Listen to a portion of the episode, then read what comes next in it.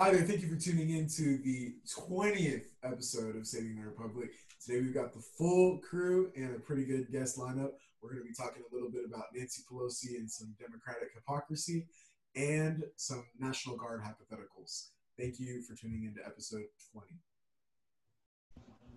All right, Jordan Clements, our legal counsel, please give us a little bit of the Democratic hypocrisy of this week. Gladly, I would. I love to talk Democratic hypocrisy. So, for months now, Nancy Pelosi, the Speaker of the House, has told us that if we go out in public, we are basically killing the elderly.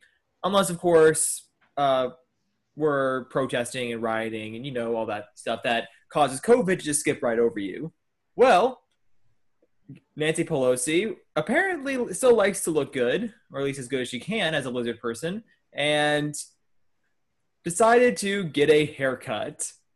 Now, we don't care that she got a haircut. The problem is, she's been telling us that if we go out and get a haircut and um, and if salons were to stay open, we are essentially killing the elderly and killing us all. So we're just mad at the hypocrisy. So what's y'all's opinions on all this? Uh, I think it's, you know, the hypocrisy of the week. I think that next week something else is going to happen. And, you know, the, not just the Nancy Pelosi thing. Uh, oh, oh, but I will say, this has obviously, you know, been very mainstream. But hey, sometimes you got to revert to mainstream. Uh, Nancy hit it pretty low with telling the salon owner that she set her up. When the salon owner's like, "Yeah, we've had those cameras in place for about like ten years, and uh, we've never, you know, I just wanted to cut somebody's hair. It's not, you know." And uh, she went on Tucker. Surely Tucker Carl. If anybody's gonna interview the salon owner, Tucker Carlson's gonna be right there to do it. Uh, anyway, but I will say, like, you know, it has to be said that was pretty low for her to go blame the small business in San Francisco, crippled San Francisco.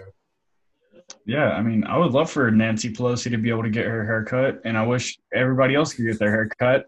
But when you go and you spout off, like, you know, you're you're literally trying to kill people just by going back and opening your business. You know, that's the kind of stuff we heard about Shelley Luther. Um, they should be able to do that. Um, but when you're the one that's saying, uh, you know, talking about how much, how selfish people are, how how much they you know they don't care about people's health um, when you're the one that's saying that and then you go and you get your haircut you know obviously that's that's the definition of being a hypocrite and so sure the other definition of being a hypocrite is going to capitol hill with thousands of people to prove that you shouldn't have to leave your house to vote yeah yeah oh, i mean man. i, I just tell don't us get about it. that Useful idiots. That's that's the best way to describe them. You gotta love you know, Lenin for giving us those uh, juicy one-liners. So you correct me if I'm wrong. Uh, thousands of people go to the Capitol in front of the uh, Washington Monument on the on the Lincoln Memorial, right? Or where was it? It was on the Capitol. Capitol Hill, Capitol Grounds, Capitol, yeah. Right, Capitol Grounds. Okay. Uh, and so you know, there's so many different protests that day that it's hard to keep track. Uh, the one on the Capitol ground and it was correct me if I'm wrong, specifically like for their rights to have to mail in vote.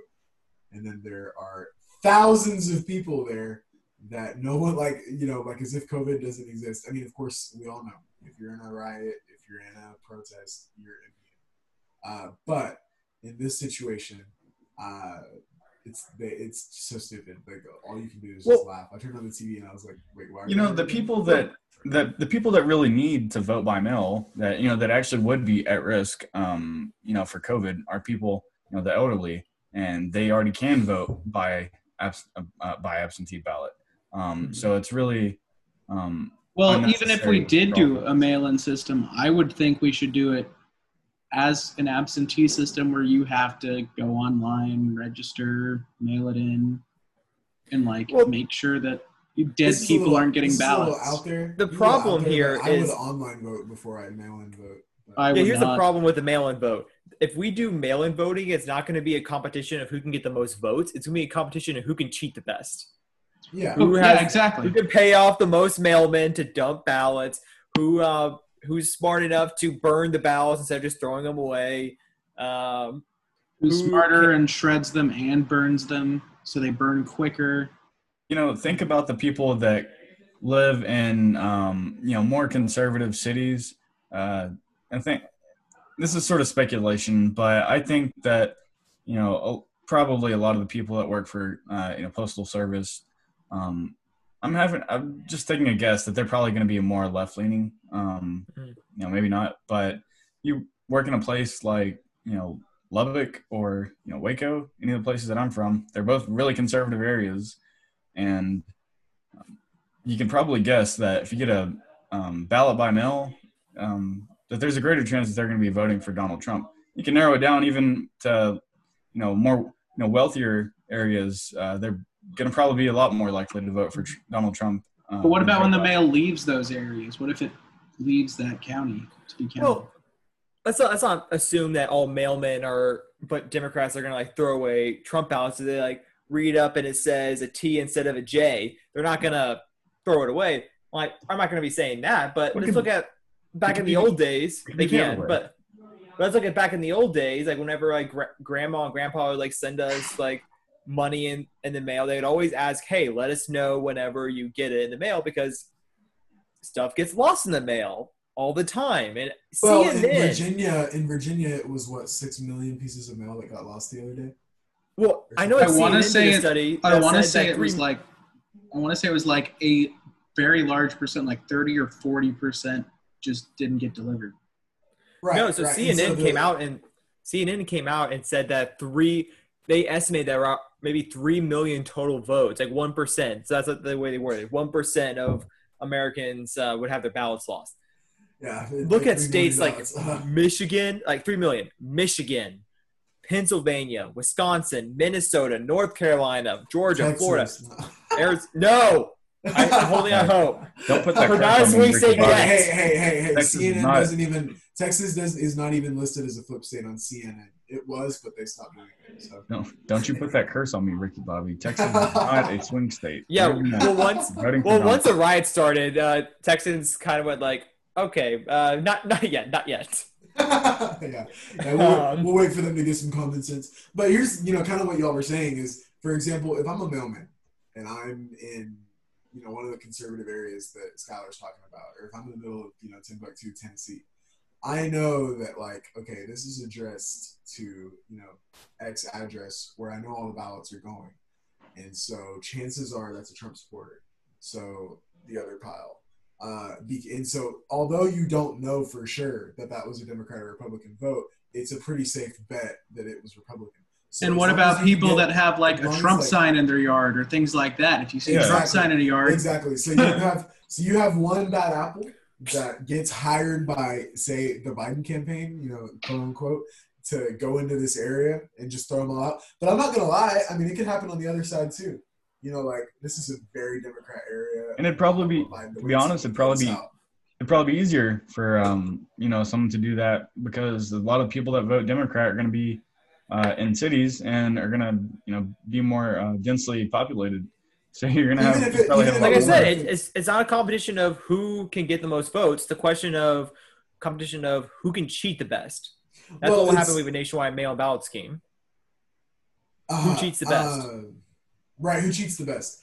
Uh, but it's also the the chaos of even if it was a perfect system, it's going to be a week after election day that you're actually going to have the results. Well, did y'all see what happened with the with the uh, what was it? The Democrat analyst firm. They came out and said what's going to happen is this is what they're expecting. Trump is going to win by a landslide on election night, like 400 electoral votes. But what's going to happen is it's a is all the uh, mail-in votes are going to start trickling in, and by one week later, Biden's going to win by like Obama level numbers. Have there been a lot of states that have uh, allowed expanded mail-in voting? I mean, I've heard a lot of noise about it, but I don't know how many actually have expanded. Well, I think those that have are safe are safe blue states anyways. Well, so did it's you going all to see the Wolf Blitzer Barr interview? Wolf Blitzer I- brought I up haven't. the yeah. Well, uh, Wolf that. Blitzer on CNN interviewed William Barr the other day.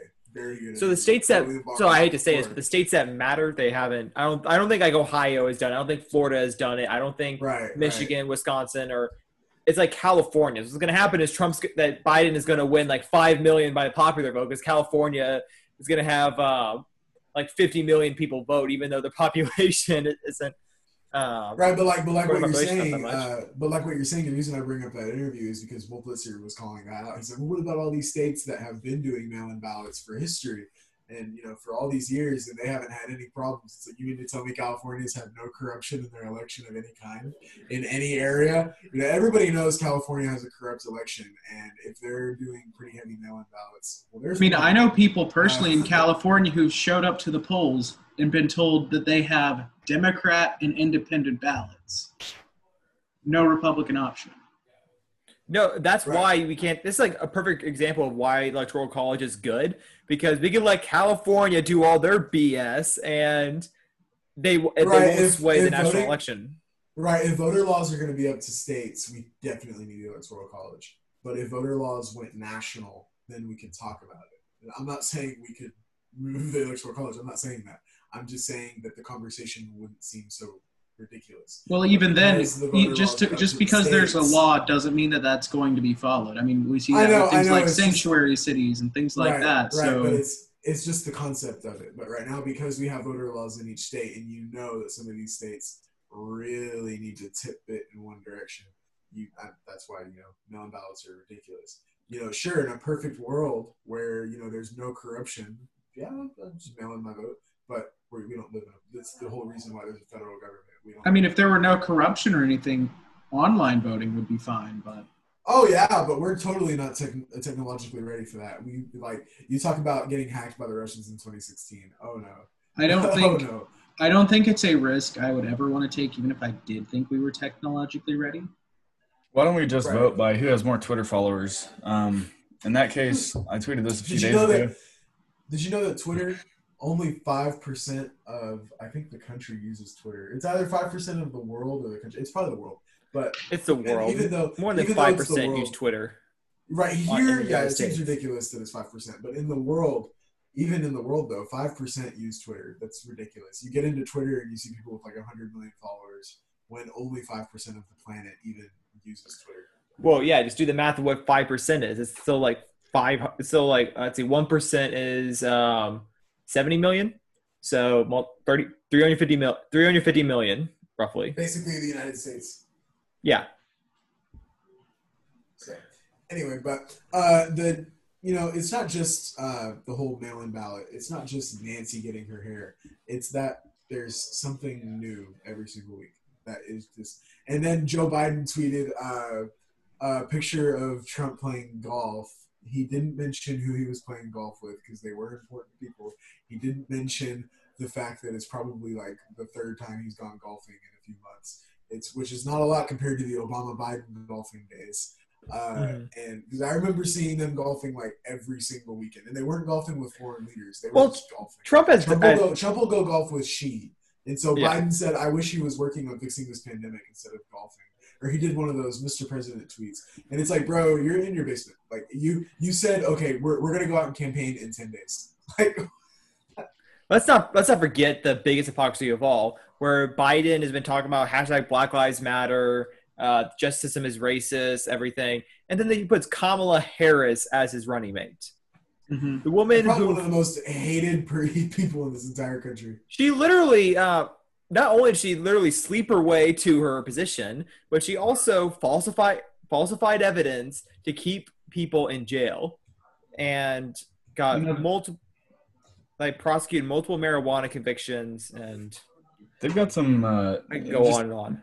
the Democratic Party has some really strange positions on police because you've got, on the one hand, you've got the people that want to defund the police and abolish the police. Um, and then you have Kamala Harris, who is the police, basically. And she's like the worst. she is cop. the police, and she wants to defund herself. So. Well, she's like the worst uh, type of police because she's ex- like extremely corrupt. Um, like Tulsi Gabbard said, and uh, I think it was maybe her last debate, the one where she totally dragged Kamala Harris. Um, how Kamala Harris blocked evidence that would have freed uh, innocent people on death row. Um, you know, it's just I can't imagine you know having to being being like a moderate and having to decide between you know voting for Joe Biden and that ticket where you have people that you don't really know what they believe in because on the one hand they want to defund the police, and then on the you're, other not, hand, you're not voting for Biden though. You're voting for Kamala. You're voting for Beto. O'Rourke. You're voting That's for true. AOC. You're voting for all these different people that have cabinet positions. You're I mean, I. I think Donald Trump, um, you know, I think he's far more reasonable um, when it comes to the police. Like he's deployed, he's deployed the National Guard when it's appropriate, and they went into Portland. They've gone into, um, didn't they go into Minnesota? Or am I imagining that?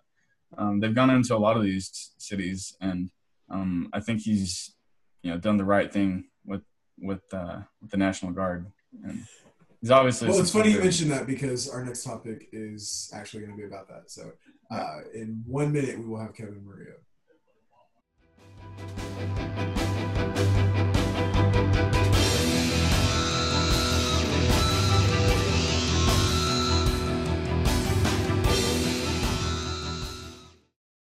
Ahora con nosotros es Kevin Murillo. Kevin, ¿cómo estás? Bien, bien, un saludo para todos. ¿Cómo estás, Ethan? Pues muy bien. ¿Y cómo fue la iglesia hoy? Bien, estuvo, Take the- estuvo bien. Estuvo I'll muy bien. chicken ¿Cómo te, cómo te Okay, fue so a ti en so we're- Fort Worth? Pues, pues aquí en Arlington me fue muy bien. este, Eso, Arlington, yeah. Eso fue muy estresado, pero estaba bien. Okay, so we're not going to do it in Spanish. Ustedes, ustedes, time, estamos en América, we're hablen inglés. Bruh, so cringe. Okay, so Kev Murillo, who's joining us now, is a member of the National Guard. So what we Yes. would like to ask you, Kev, is obviously, you know, there's some. We actually had Kevin on in June when we the riots were first cooking up, and none of us Yes. thought that we'd be in September still talking about this. Um, but Kevin, when the president says Portland could be fixed in 30 minutes to an hour, what does he mean by that? What's the protocol? What do y'all? What, what would you? Well, uh, first of all, I'm gonna tell you right now, man, it would not take 30 minutes to an hour. Yeah, that's just a talking point, right? yes. Um, so pretty much, you know, the National Guard comes from the Minuteman from the American Revolution, where someone on a ho- Paul Revere on a horse will go, call people up, hey, and then they had their muskets right there. They will take off, you know, be ready. That is not how the National Guard is anymore. Um, actually, I've I've quite noticed. Um, it takes a lot of logistics. Takes a lot when the president gives a call, and then when the governor approves it because for the tech for the for any national guard since any and you and you you said it yourself it's not only national guard it's texas national guard it's new york national guard it's oregon national guard so when the national when the president asks for the national guard to be mobilized the governor has to has to approve it unless he's willing to put them on federal orders and then once the governor approves it then um, a specific you know um, there many procedures have to be have to be done they have to see how they're gonna feed the the soldiers. They they need to see how many soldiers they need. They need to see how many units from what unit. They need to see where they're gonna be staying. They they need to see where from the budget they're taking money out to to pay these soldiers. So it's it's many things. It's not just like every soldier is ready with so that 30 minutes after they're they're called they have to be they can be in the units now for example, here in um, here in my unit, I'm with the one for one infantry, Texas um 36 ID. When when they give you a call, and then in other right words, now, in other words, Austin, right? no, San Antonio. okay, you got moved. Yeah, yeah. So when we spoke back in June, I was in I was in the riots. I was over in, in Austin with the Capitol. But now that I was moved into a different mission, now I'm over here in San Antonio. Okay, sorry to interrupt. I just, you know, the numbers. No, you're good, man. None of us know what you're talking about. okay. So, anyways, once they once they they say, okay, this is the unit that we need to call, then you need to have, if it's off hours, you need to have your training um, NCO or your readiness NCO, which usually are full time National Guard members. Um, it's only two or three per unit. Then they they will go and start calling people up. But you have people, for example, we have our headquarters here in San Antonio. We have people coming from Dallas, people coming from Del Rio, people coming from Houston, people coming from Port Arthur, from Corpus, from Del- El Paso. So it's not like you're gonna be here in 30 minutes, even if you catch a plane. So it, you know, it's it takes about about sometimes even a full day to for you to have your full force with you. And then once that happens, you that's when you can start getting mobilized. So if, like said- if the National Guard was to be mobilized into, you know, Portland, who's had like a hundred and something nights of, of fire, uh, Yeah. what would like what would be the effectiveness of it? Like what would they what would they how does that process work? And and do you think like you being a member, do you think that's the solution? Well, that that is a very complex question. First of all, if I think it will be effective, it just depends on on really what kind of powers they give the the National Guard. Because you know something that we would not want is it, uh, a martial law. That's something you know, in my opinion, that should be out of the question. But I did see I did see how when um, back in June when we were in Austin, I could see the difference between soldiers being there and soldiers not being there. Now, the real question is, will the poor like like I like I mentioned to you, if you go to active duty army, pretty much most units are going to be pretty similar in the sense of their uh, their preparation, their budget, everything comes from federal. See, there's no there's no difference whatsoever whether you're in Alaska or you're in Germany or you're in Virginia. Now with the National Guard, there is you know there's budget differences. Every single state is different. You can't compare the texas um, economy to the california economy to the florida economy to the new york economy. So every national guard will be different. Every governor is going to give the national every single different national guard specific powers and specific instructions to what they need to do. Now if you if you ask me um you know if I'm in front of a Walmart or not, um, let's say I'm in front of, Foot- of a Foot Locker, right? If there's 20 soldiers in front of a Foot Locker, is it going to be harder harder to loot it? Yes, because if you see 20 soldiers in front of you with their full body armor, probably a weapon on them, their shields, their helmets, you're gonna think about it twice. To whereas if you see a Foot Locker just by itself, or you see just the streets by themselves and no one to really tell you what not to do, then I believe that I believe that in that sense it is a solution. I don't know if I'm answering your question with that. Well, I was going I to think, ask. I, I think I was, I was going to ask ahead, you, you know, what kind of impact does deploying the National Guard actually do? Do you see like a noticeable, um, you know, uh, decrease in crime? You know, from your from your experience, or you know, does that? You know, I could imagine in some cases maybe it maybe people really want confrontation, and maybe it's you know they they're even worse about it. Like, It's like because like when we when we people that aren't members of the National Guard or Army or any sort of remote that kind of thing watch the TV and we see all the fire and we see all that. We're like, well, what's taking them so long? Just send in the National Guard. But you being a National Guard member, when you see that kind of stuff, are you like, Mhm. you know, like I'm strapped, let's go, or are you like, uh, there's so many other things they can do instead? Like for example, Well- didn't they deploy National Guard in Kenosha? Yeah. So with that with that being asked, um, as an American person, not even a soldier, just as someone who sees it, do I say, okay, I'm ready, send me? Yes. But something that also we got to realize here is that there are a lot of limitations. In my opinion, there's a lot of limitations put in the to the National Guard. And why is that? Because our, our uniforms are not gonna say um, police or fire department or um, you know security. What what does a uniform say? U.S. Army.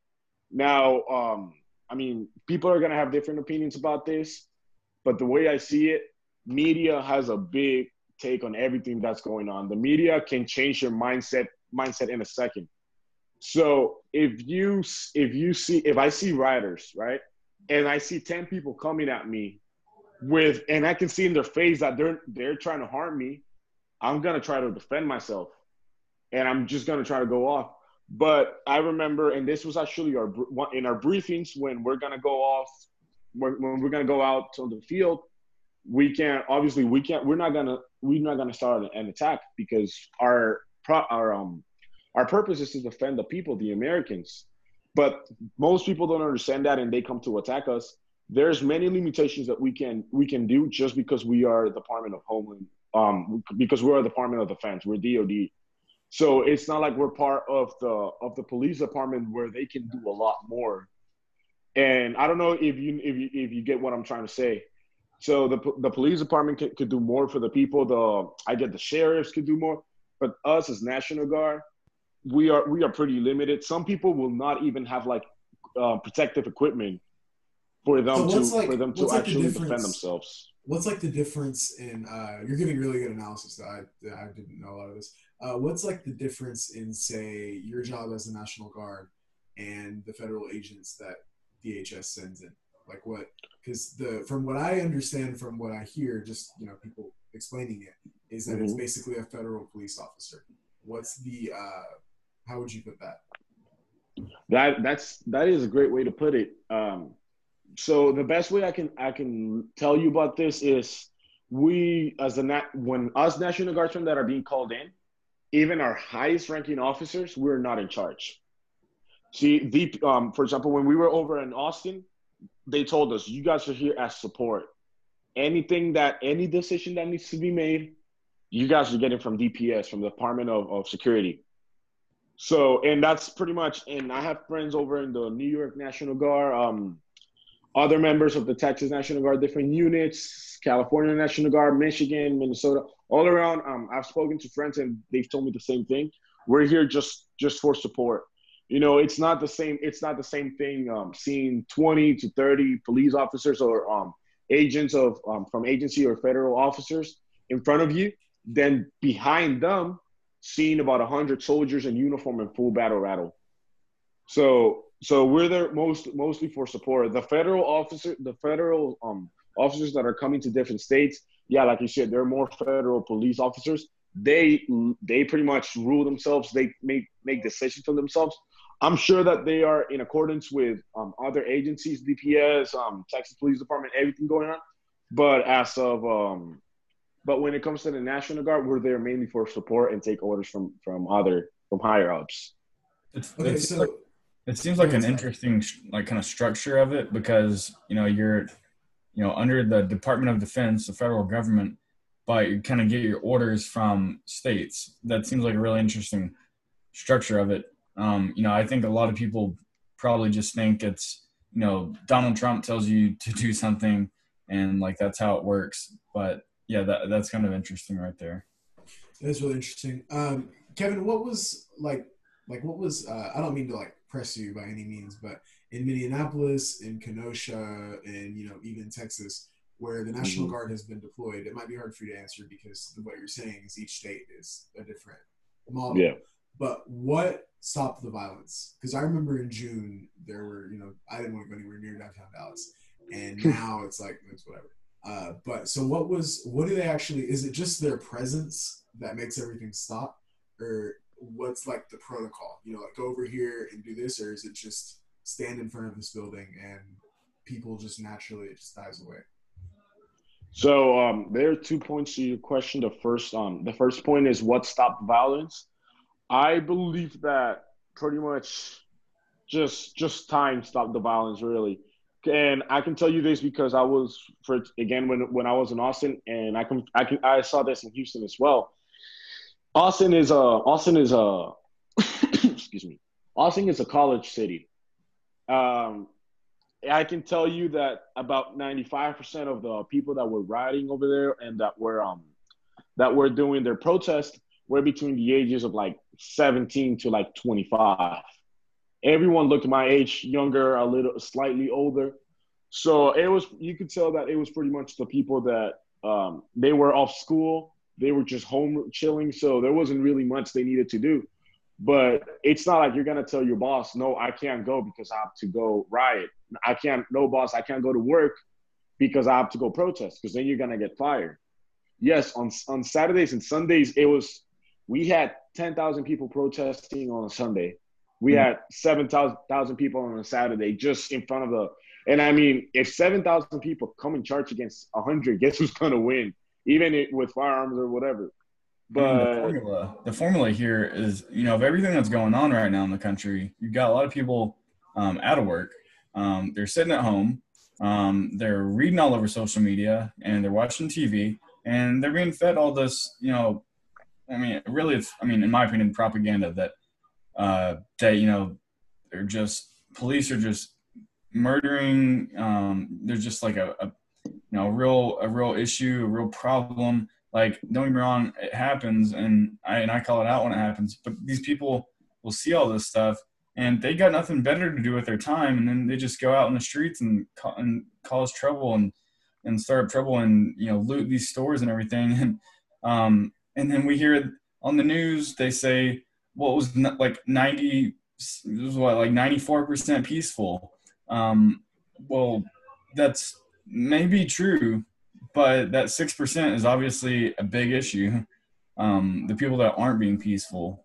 Uh, if one out of every one out of every 20 are burning down stores, that's a problem. And um, so, I mean, I'm thankful that we had the National Guard to come in in situations like this. Well, I'm very, uh, Kev gives some very good insight. I, you know, I did not know a lot of the information that you gave us. But uh, so we're a little bit short on time. So I'm going to let Jordan close it out because he is a resident of Austin. So, uh, Jordan, as a cool. UT student, ask mm-hmm. Kev your last remarks. Well, yeah. So I, so of course we are like a college town, but a lot of us were out were out of town at the time. So do you think that, like with Austin, it was necessarily like UT students, or was it just a bunch of people who, like, probably just wanted to stir trouble because they were home from college or even high schoolers? I, I, you know, I will say a combination of both. Really, um, very good point with what um, Skylar was saying. And it's the fact that when you put people at home and they're bored and there's nothing for them to do, or then they're out of work, they're out of school, they're, they they get bored. They kind of want to do something else. You see, so mm-hmm. um, so yeah, it will it would just I guess it would just be a, a mix of of emotions, mix of everybody just just there. Um, and yeah, man, that's that's pretty much how I saw it. Sounds about right. Thank you. Yeah, no problem, brother. Glad to be with y'all. Well, as always, thank you, Kev, for your insight. It's very useful. We got a lot of uh, compliments on the last time you joined us, uh, telling us, you know, oh, cool. Uh, that, that guy, Kev Murillo, and Aaron, too, both of y'all, both of y'all put together. It was just loaded of information. Uh, anyway, but as always, yeah, even even course, go ahead. Yeah, even your grandpa saw him last week. He's like, "Hey, man, cool podcast." yeah, uh, yeah, I didn't know my grandpa listened to that. Anyway, but uh, uh, do have to say it though. Thanks for your service. Uh, thank you, appreciate it. I think I think you enjoy it, but still have to thank you. So. Yeah, it's fun, man. anyway, yeah, I don't, I don't know if anybody has as much fun as Aaron does, but anyway. well, well, that's it for this topic, and uh, thank you for all of you for listening to episode twenty and sticking with us for 20 weeks. I don't think any of the four of us thought that we would actually be doing this for 20 weeks. I thought it was just going to be a COVID thing, but no, we are still here. Hmm. So thank you for your continued support. Y'all have a good day.